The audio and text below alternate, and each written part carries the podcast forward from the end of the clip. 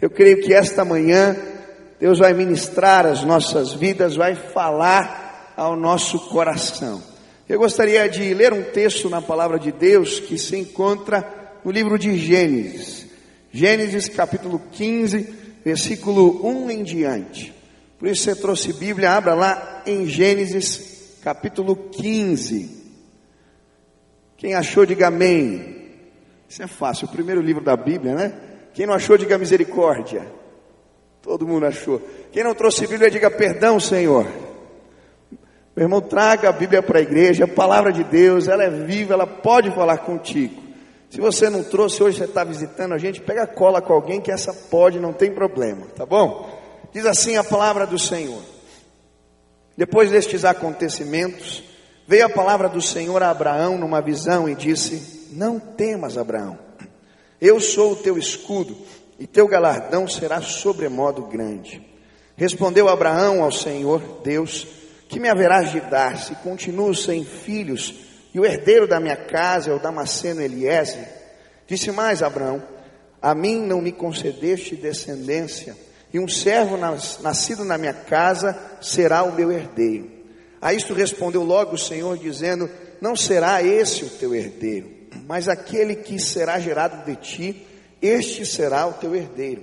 Então conduziu-o até fora e disse: Olha para os céus e conta as estrelas, se é que o podes. Ele disse: Será assim a tua posteridade. Ele creu no Senhor e isso lhe foi imputado para a justiça. Disse-lhe mais: Eu sou o Senhor que te tirei de Ur dos Caldeus, para dar-te por herança esta terra. Perguntou-lhe Abraão: Senhor, Deus, como saberei que hei de possuí-la? Respondeu-lhe: Toma-me uma novilha, uma cabra e um cordeiro, cada, cada qual de três anos, uma rola e um pombinho. Ele tomando todos estes animais, partiu-os pelo meio, eles pôs em ordem as metades umas defronte das outras, e não partiu as aves. Aves de rapina desciam sobre os cadáveres, porém Abraão as enxotava.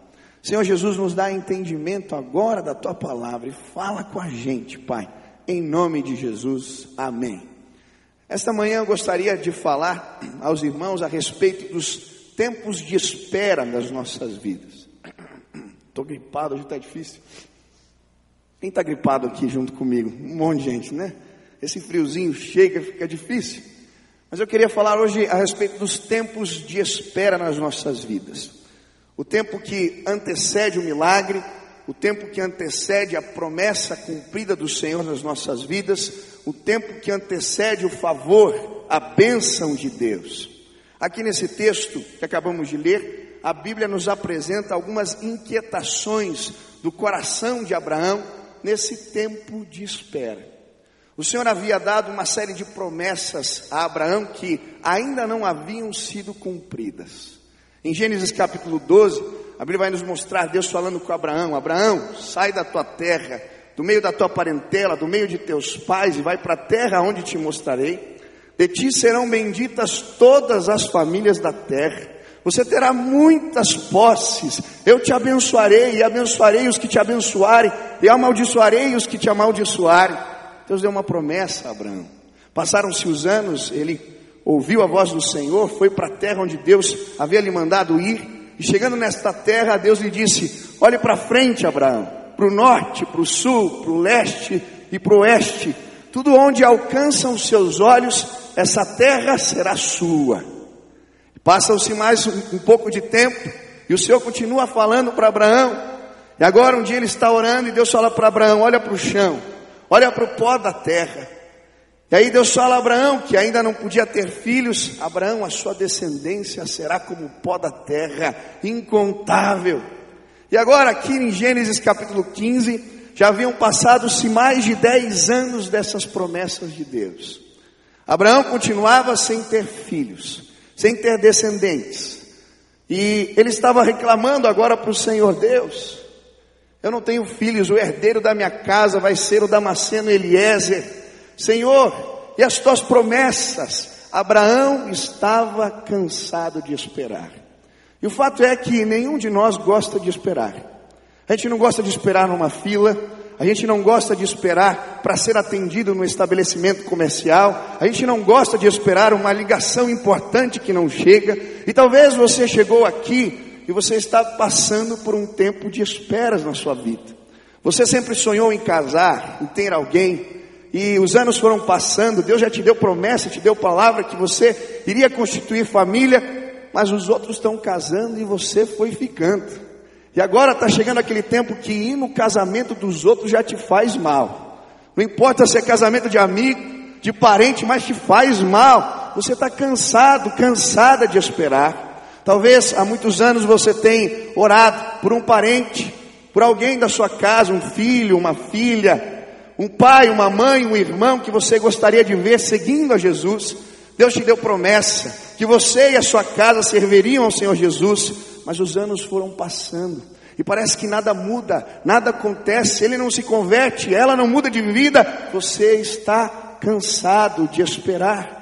Talvez Deus te deu promessa, te deu, te deu palavra, que você seria bem sucedido nos teus negócios, no teu trabalho. E você está esperando a promessa chegar. Os outros são promovidos, os outros sobem de cargo, mas você continua na mesma. E você está aqui hoje, cansado, cansada de esperar. Talvez tenha alguém aqui que gostaria de ter um filho, uma filha. Você chega nos cultos e ouve pessoas contando histórias de milagres. Gente que não podia ter filhos e agora está aqui no, com o filho no colo apresentando na igreja. Mas parece que o milagre não bate a sua porta ele nunca chega. Você está cansado, cansada de esperar.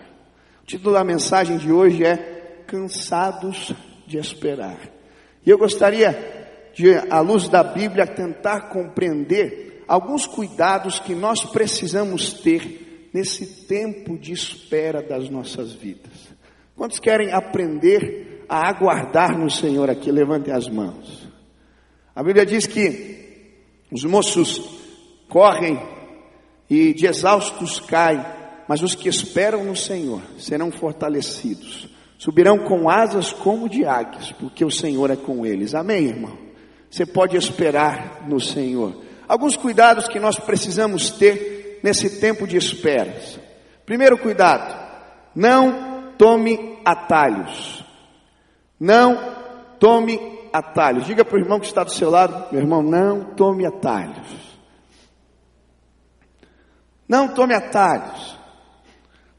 Abraão estava velho, cansado de esperar, não podia ter filhos. Sara também estava ficando já velha, não podia mais conceber, dar à luz. E um dia ela faz uma proposta indecente para Abraão. Ela diz: Abraão, tem aqui na nossa casa minha serva Agar. Por que, que você não passa a noite com ela? Não dorme com ela? E o filho que ela vier a conceber, eu vou cuidar como se fosse o meu filho, o nosso filho. Meu irmão, quantos são casados aqui? Cuidado, que nem sempre que tua mulher te diz algo, ela realmente quer que você faça. É verdade. E Abraão caiu na conversa fiada de Sara, dormiu com a serva de, dela, Agar, e veio a ter um filho, Ismael. Mas a Bíblia vai nos mostrar que apesar de nos costumes da época isso não ser algo ilegal, não ser um problema, não ser algo que estava além da, dos costumes da época, esse não era o propósito de Deus, nem para Abraão, nem para Sara. E porque eles tomaram atalhos, veio sofrimento, veio problema, veio privações, porque eles perderam, deixaram de entender o plano, o melhor de Deus para as suas vidas. Eu creio que Deus tem um plano A para as nossas vidas. Cada um de nós que aqui estamos. Um plano A, o plano melhor. Mas por vezes, por conta da nossa impaciência ou por conta da nossa falta de fé, nós acabamos vivendo o plano B de Deus para nós. Eu nunca vou esquecer de um testemunho de um jovem, de um adolescente lá no nosso culto de adolescentes, adolescente 17 anos, e a sua namorada estava grávida, havia engravidado, e ele foi dar um testemunho naquele culto. Ele disse assim: Olha, eu tenho certeza que esse não era o plano de Deus para a minha vida. Com 17 anos, ter que casar desse jeito. Esse não era o plano A de Deus para mim. Mas porque eu não soube esperar, agora eu vou ter que viver o plano B de Deus para mim. E aí ele disse para os adolescentes: vocês que estão me ouvindo hoje ainda podem viver o plano A de Deus na vida de vocês. Não troquem o melhor de Deus pelo mais ou menos, esperem no Senhor. E hoje eu vim dizer para você que Deus tem um plano A para o seu casamento, Deus tem um plano A para os seus negócios, Deus tem um plano A para a sua família, Deus tem um plano A para você. Não tome atalhos em nome de Jesus. Tem tanta gente casando assim. Esses, alguns anos atrás atendi uma jovem, ela dizendo, pastor, eu queria sair de casa. Eu não vi a hora de sair de casa. Primeiro namorado que eu encontrei, eu casei porque eu queria sair de casa. Mas eu não amava, essa não era a vontade de Deus para minha vida. O casamento durou meses. Quantos não são casados aqui? Levantem as mãos. Estão solteiros. Meu irmão, se você está carente, em nome de Jesus, compra um cachorro, compra um gato, compra um papagaio, mas não case errado. Deus tem um plano A para você. Em nome de Jesus, creia, Deus tem o melhor. Alguns anos atrás eu ouvi um pregador dizendo que ele viveu numa comunidade pobre, cresceu numa comunidade pobre, e quando chegava a época de Natal era muito complicado. Ele e seus irmãos escreviam as cartinhas para o Papai Noel. Eles escreviam: quero um videogame, quero uma bicicleta. E aí, quando chegava na noite de Natal, o pai deles chegava e dizia: Olha, filhos, Papai Noel passou aqui pela rua e a bicicleta ficou com um vizinho, o videogame ficou com outro, mas eu consegui pegar para vocês ainda um calçãozinho aqui do Spider-Man maravilhoso. E ele dizendo: muitas vezes nós vamos crescendo e aprendendo a se conformar com aquilo que é mais ou menos, que não é o melhor. Meu irmão, não se conforme com mais ou menos. Procure, investigue diante de Deus, que Ele vai mostrar qual que é o plano A, qual que é o melhor dele para a sua vida em nome de Jesus. Quantos querem o plano A de Deus na vida? Levante as mãos. Não tome atalhos. Amém? Segunda lição. Quando você estiver num tempo de espera, segundo cuidado que você precisa ter. Cuidado com aquilo que limita a sua visão. Cuidado com aquilo que limita a sua visão. Eu acho tremendo nesse texto que quando Deus vai falar com Abraão, ele manda Abraão sair da tenda.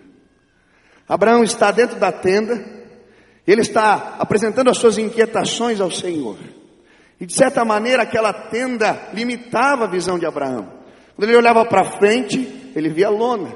Quando ele olhava para trás, ele via lona. Quando ele olhava para cima, ele via lona. A sua visão estava limitada. E quando Deus quer falar com Abraão, ele diz: Abraão, sai da tenda. E quando ele sai da tenda, Deus lhe diz: olhe para cima, conte as estrelas. E quando a visão de Abraão é ampliada e ele está contando as estrelas, Deus fala com ele mais uma vez: assim será a sua descendência. Muitas vezes nós vivemos em ambientes, em lugares, no meio de pessoas que fazem a nossa visão se tornar limitada tacanha, pequena. Gente que diz para você que você não pode, que você não consegue, que você jamais vai alcançar os seus objetivos. Gente que diz para você que você não termina nada que você começa, que você é burro, que você é burra, que você não vai conseguir, que você é incapaz. Pessoas que nos limitam a visão.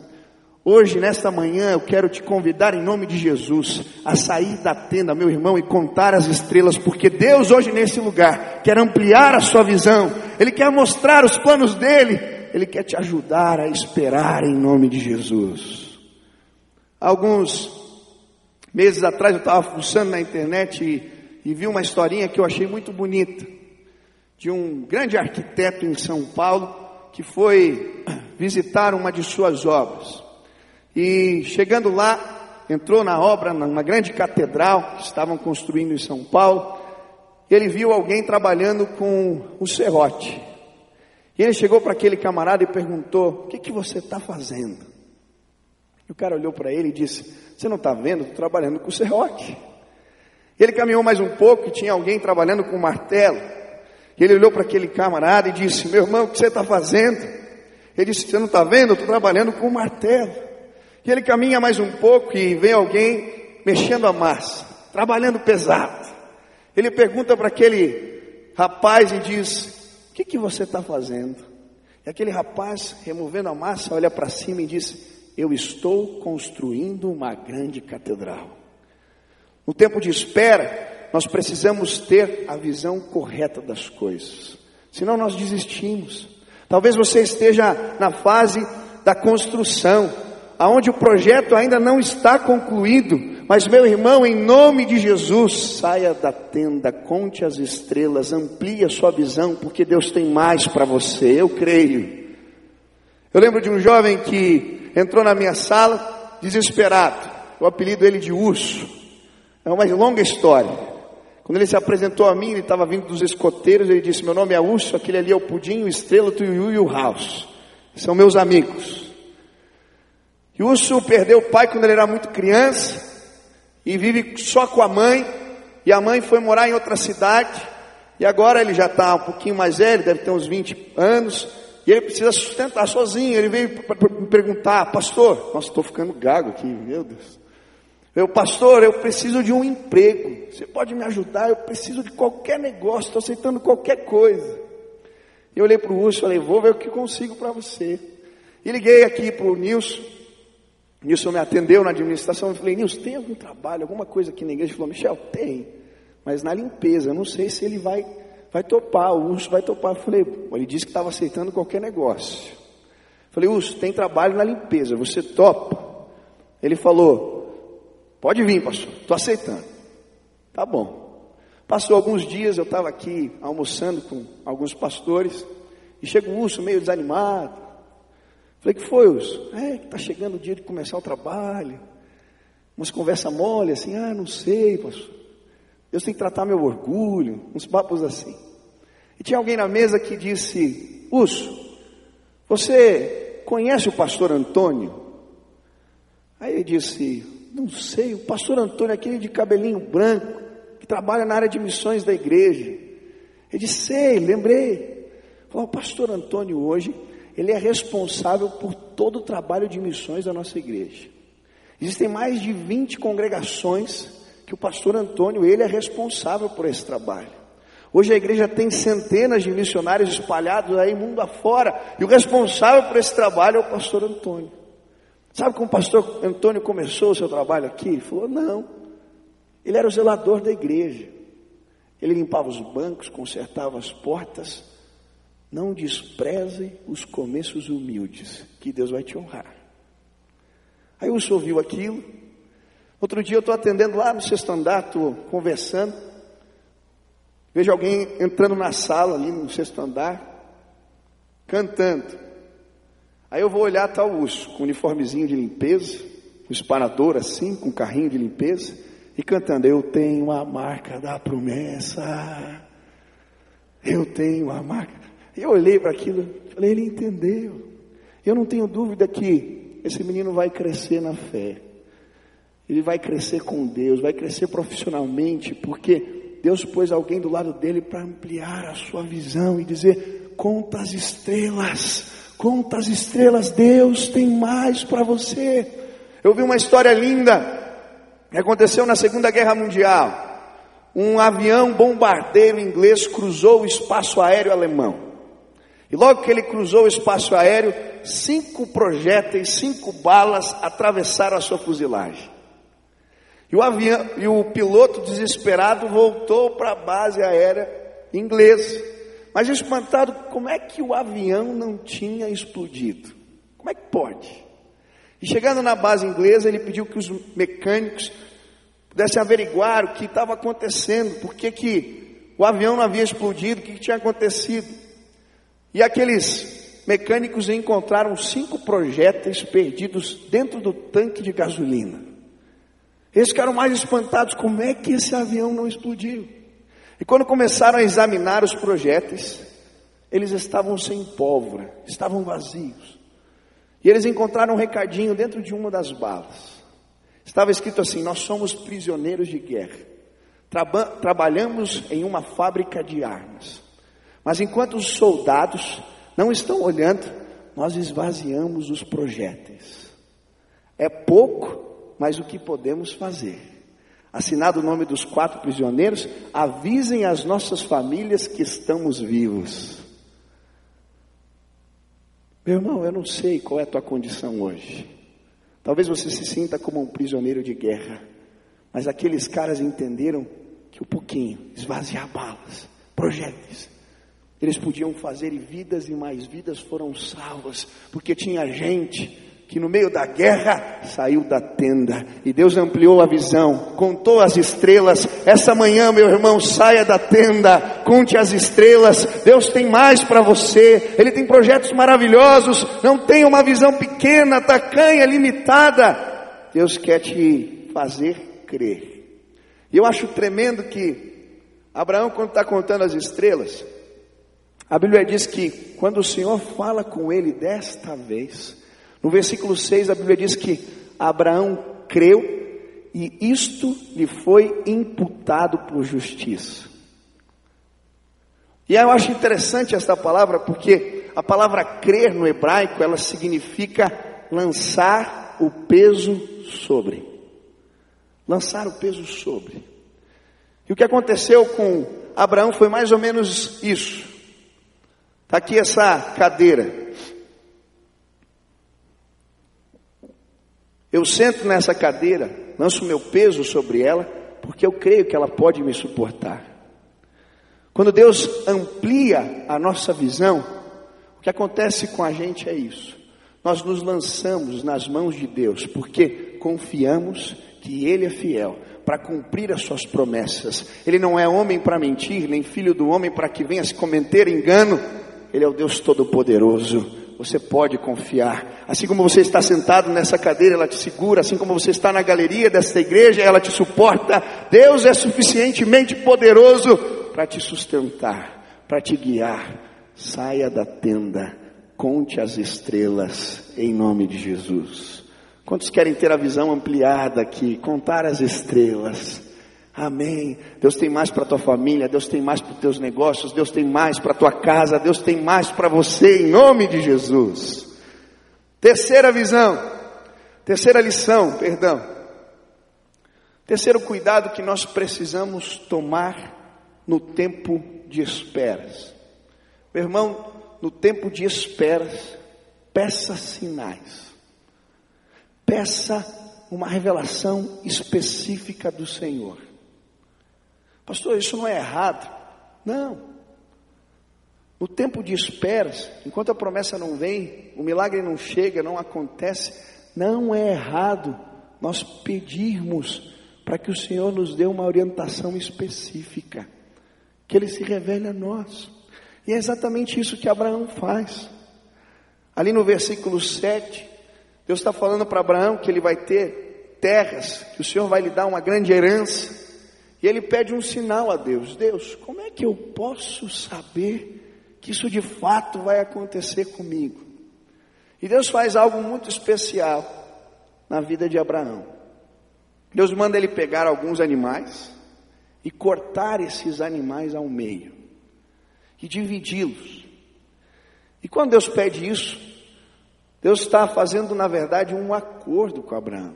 Os tempos antigos, quando os homens iam firmar acordos, fazer contrato, eles pegavam os animais, partiam no meio, e os dois estavam firmando o acordo, eles passavam no meio dos animais. Eles faziam isso dizendo: que isso aconteça comigo se eu não cumprir a minha parte no acordo. Deus manda Abraão separar os animais.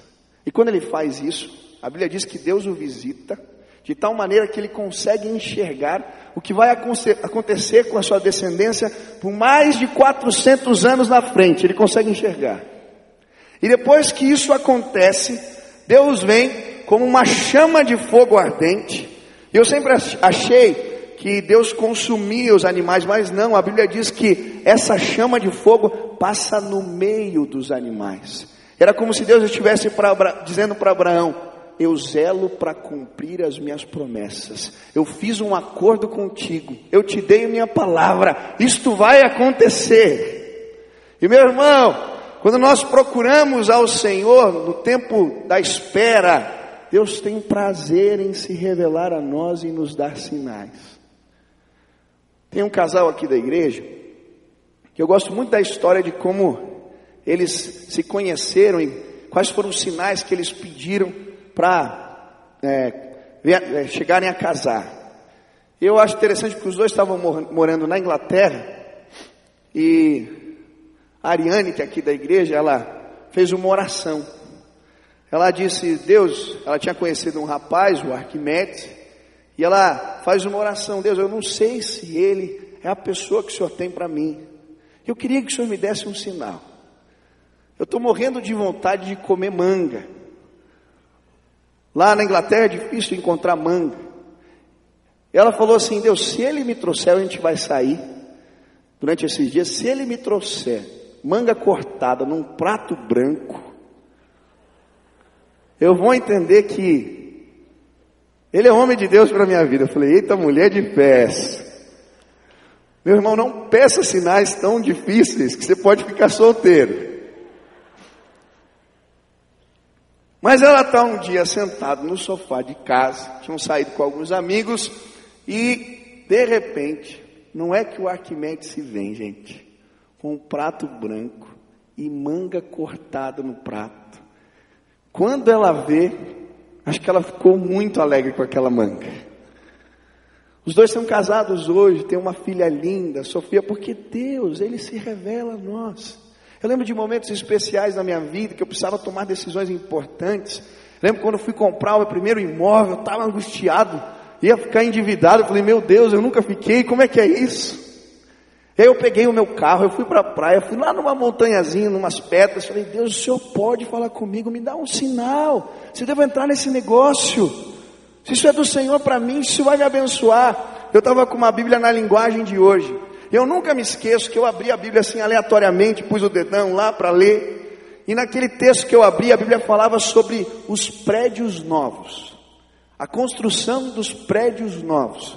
Eu ia comprar um apartamento na planta. Quando eu li aquilo, eu falei, eu nunca tinha visto essa expressão na Bíblia, os prédios novos. Eu grifei, falei, Deus está falando comigo. Pedi outros sinais, outras palavras, e Deus me deu palavra. Deus fala com a gente. Não é errado pedir sinais, não é errado pedir palavra. Deus tem prazer em nos mostrar a sua vontade.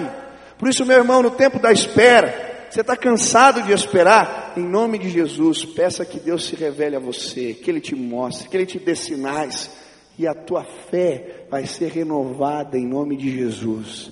E você vai entrar em negócios abençoados, você vai entrar em casamento, mas com a bênção do Senhor, a tua família vai ser abençoada.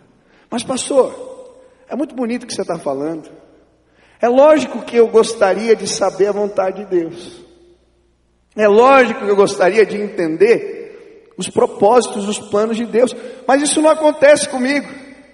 Eu peço sinais, eu peço palavra, eu ouço um monte de gente falando que Deus fala, mas comigo parece que isso não acontece. Eu não entendo nunca a palavra de Deus para a minha vida. Meu irmão, uma coisa que você precisa e eu também, nós precisamos aprender com Abraão, é que Abraão ouvia a voz de Deus. E se você, porque aonde ele passava, ele aprendeu a construir altares. Se você ler o livro de Gênesis, do capítulo 12 até o 15, onde nós estamos aqui, você vai ver que aonde Abraão passava, a cidade em qual ele chegava, ele construía um altar, um lugar de adoração, um lugar de comunhão com Deus, e ali ele se consagrava. E ali ele buscava orientação e direção de Deus. Eu creio que muitos de nós que aqui estamos, nós não sabemos discernir a voz do Senhor e entender o plano de Deus para as nossas vidas, porque ainda não aprendemos a construir altares. Você precisa construir um altar na tua casa. Você precisa construir um altar lá no teu trabalho. Você precisa construir um altar e quando nós não fazemos isso, a nossa comunhão com Deus ela se torna muito superficial. E eu creio que tem muita gente aqui que tem uma comunhão com Deus tremendamente superficial. Tem gente aqui que só ora no almoço. Antes do alimento, antes das refeições, ele faz, Senhor, que faça mal, se faça bem, em nome de Jesus, amém. Termina abocanhando a comida. Tem gente aqui que só ora na hora de dormir. Não tem problema em orar antes de dormir. O problema é que ele ora com a cobertinha, cabeça, cabeça no travesseiro, olhinho fechado. É interessante que esse tipo de oração a gente nunca lembra como ela terminou. Tem gente que ora só quando tem problema ou crise. Aí quando o cara está na crise, está no problema, ele faz vigília, ele faz jejum, ele faz de tudo. Passou a crise, passou o problema, ele não sabe mais o que é oração. Tem gente que ora e está tão ligado nas coisas do mundo, que você ora, Deus me ajuda a pagar as contas, está tão difícil. Aí você lembra, não paguei a conta do gás. Aí ele para tudo para pagar a conta do gás. A gente faz essas coisas. Eu queria hoje à noite, hoje de manhã, aqui te ensinar a orar. Pastor, como assim?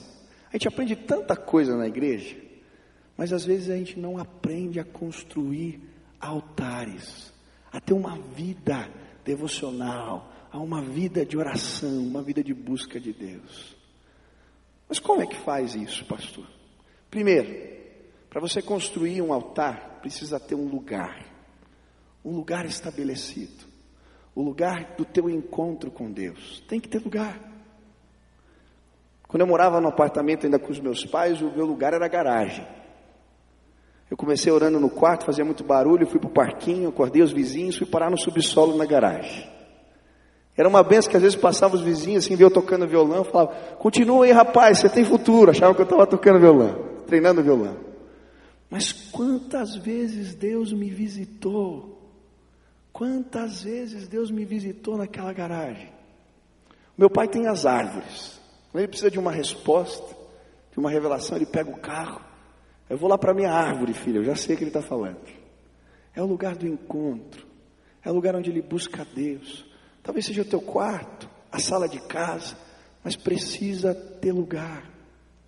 Segundo, precisa ter hora. Precisa ter um momento pré-estabelecido. Eu sei que você pode falar com Deus todo o tempo. Mas se você não reservar uma hora na tua agenda para fazer isso, vai passar o dia e você vai dizer, não deu tempo de falar com Deus. Tem que ter horário. É antes de dormir, é na hora de acordar, é no intervalo do, do trabalho, eu não sei. Mas tem que ter hora para se encontrar com Deus. Se a gente não tem hora e não tem lugar, a gente não constrói altares. Terceiro, tem alguém aqui do teclado, assim, só para fazer um, um som, isso mesmo. Quando você entrar na presença de Deus, aquieta o teu coração. Quando a gente aquieta o nosso coração, a gente fica em silêncio, Deus começa a se revelar para nós. Às vezes a gente está tão agitado com as coisas do dia que a gente começa a falar, falar, falar, falar, falar. Não. Quando você entra na presença de Deus, põe uma música suave. Pega um CD de louvor, de adoração. Coloca lá. E aí você vai aquietar teu coração. Você vai ficar quietinho na presença de Deus. Sem falar nada às vezes. Mas pastor, orar é não falar nada? É. Quantas vezes eu olho para minha esposa e eu sei o que ela está pensando? Não precisa falar nada. Pela reação, pelo jeito dela. Deus sabe todas as coisas. Fica quietinho na presença de Deus. É aquela música que vai estar tá tocando. E aí você vai começar primeiro a adorar ao Senhor. A oração do Pai Nosso começa assim: santificado seja o teu nome, venha a nós o teu reino. Você vai invocar a presença de Deus. Deus, vem aqui, vem nesse lugar, enche este lugar da minha presença, com a tua presença. E ali, quando você está adorando, você vai sentir a presença de Deus ali, tomando conta daquele ambiente. Aí depois que você sentiu ali aquele toque do Espírito, a presença de Deus, aí você começa. Deus, eu estou sentindo assim, meu coração está assim. Abrir teu coração para Deus, contar da tua vida. Aí você vai sentir do Espírito Santo falando contigo. Vão vir impressões muito fortes no coração. Deus vai falar, às vezes, abre a Bíblia, abre a palavra, você vai abrir, e o texto que você vai ler vai ter tudo a ver com o que você está passando. E aí Deus vai se revelando a nós. E quando a gente aprende a construir altares, não é difícil, não é chato orar. Quando a gente vê, passou o tempo, porque é uma conversa com Deus. Eu abro meu coração, Ele se revela a mim, Deus mostra caminhos, as coisas acontecem. E, gente, Deus fala. Deus fala. Esses dias eu estava tocando teclado.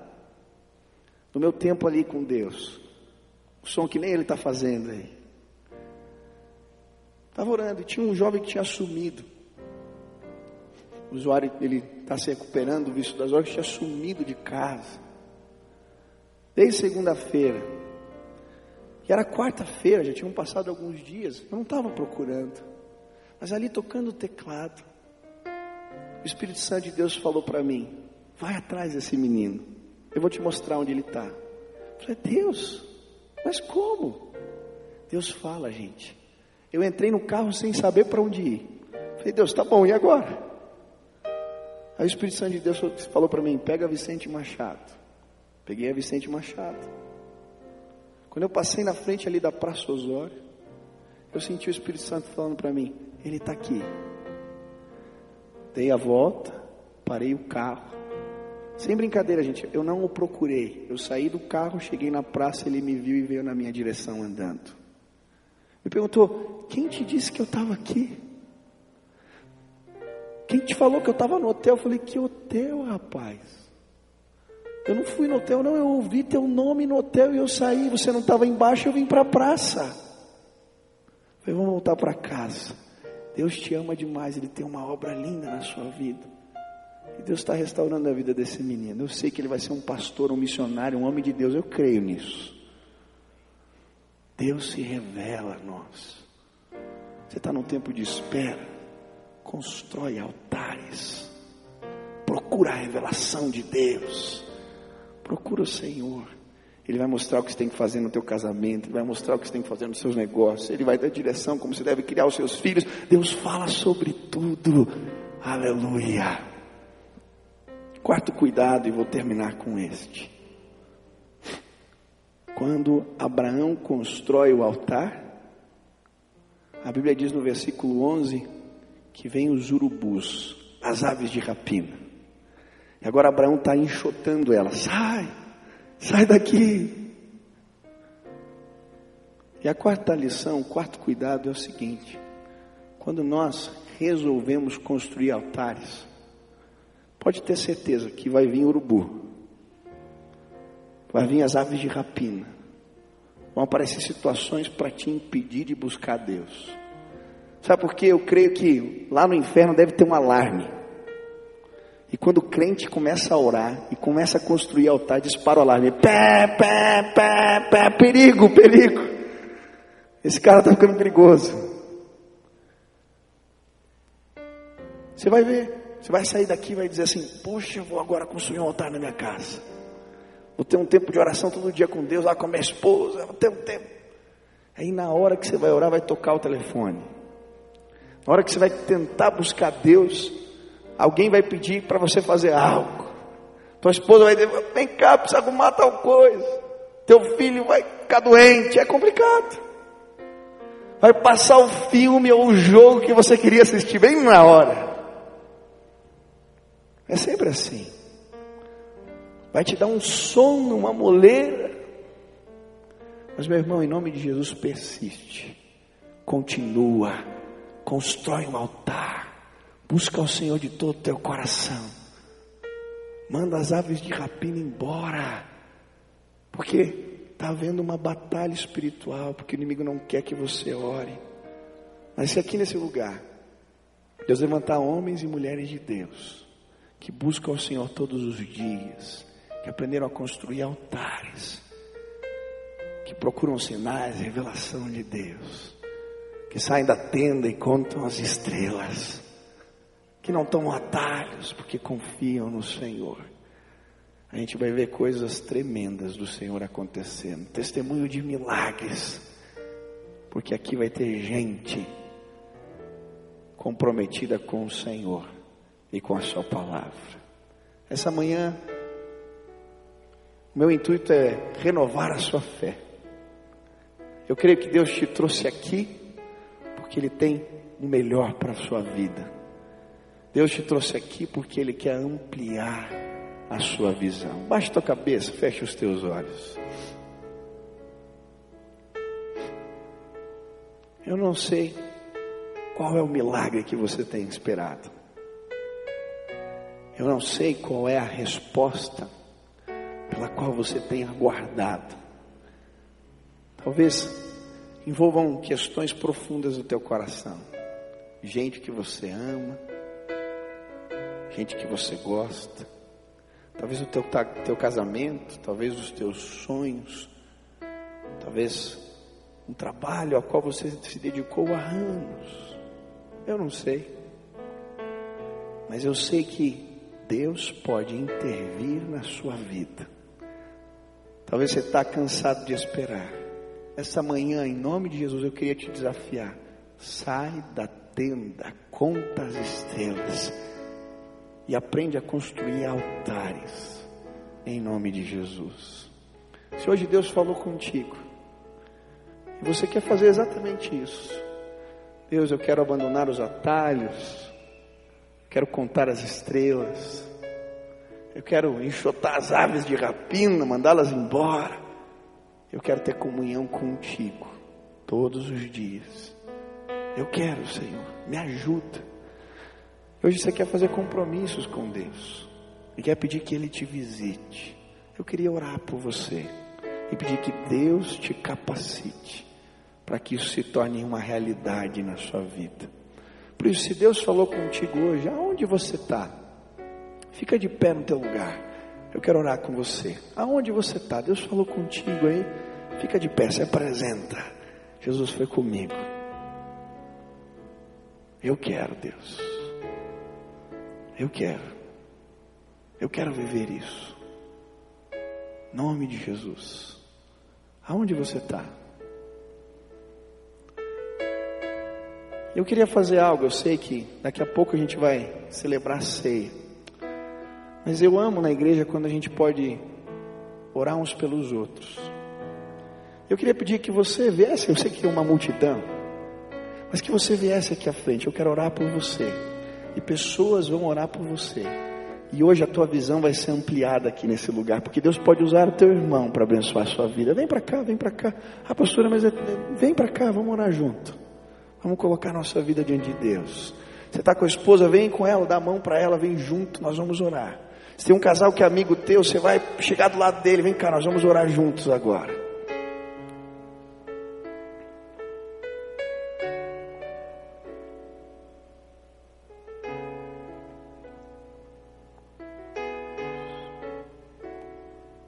Tem pessoas aqui que estão sofrendo, não aguentam mais esperar. Eu queria orar por pessoas aqui em específico. Tem gente que está aguardando aqui uma resposta que não vem faz tempo. Levanta a mão aí, em nome de Jesus. Onde você está? Quem está do lado aí, chega junto, dá um abraço para o teu irmão aí. Isso. Você está esperando uma cura, um milagre. Nós vamos orar agora. E colocar as nossas vidas nas mãos de Deus. Quantos creem em milagres aqui? Deus vai nos visitar hoje aqui. Eu creio. Pai querido, tem uma multidão aqui de pé, de gente que veio buscar a tua face, gente que acredita no Senhor e entende que o Senhor tem promessas para a vida, mas Pai, eles estão cansados, cansados de esperar. Eu quero pedir agora, Espírito Santo de Deus, Vem aqui nesse lugar, Pai.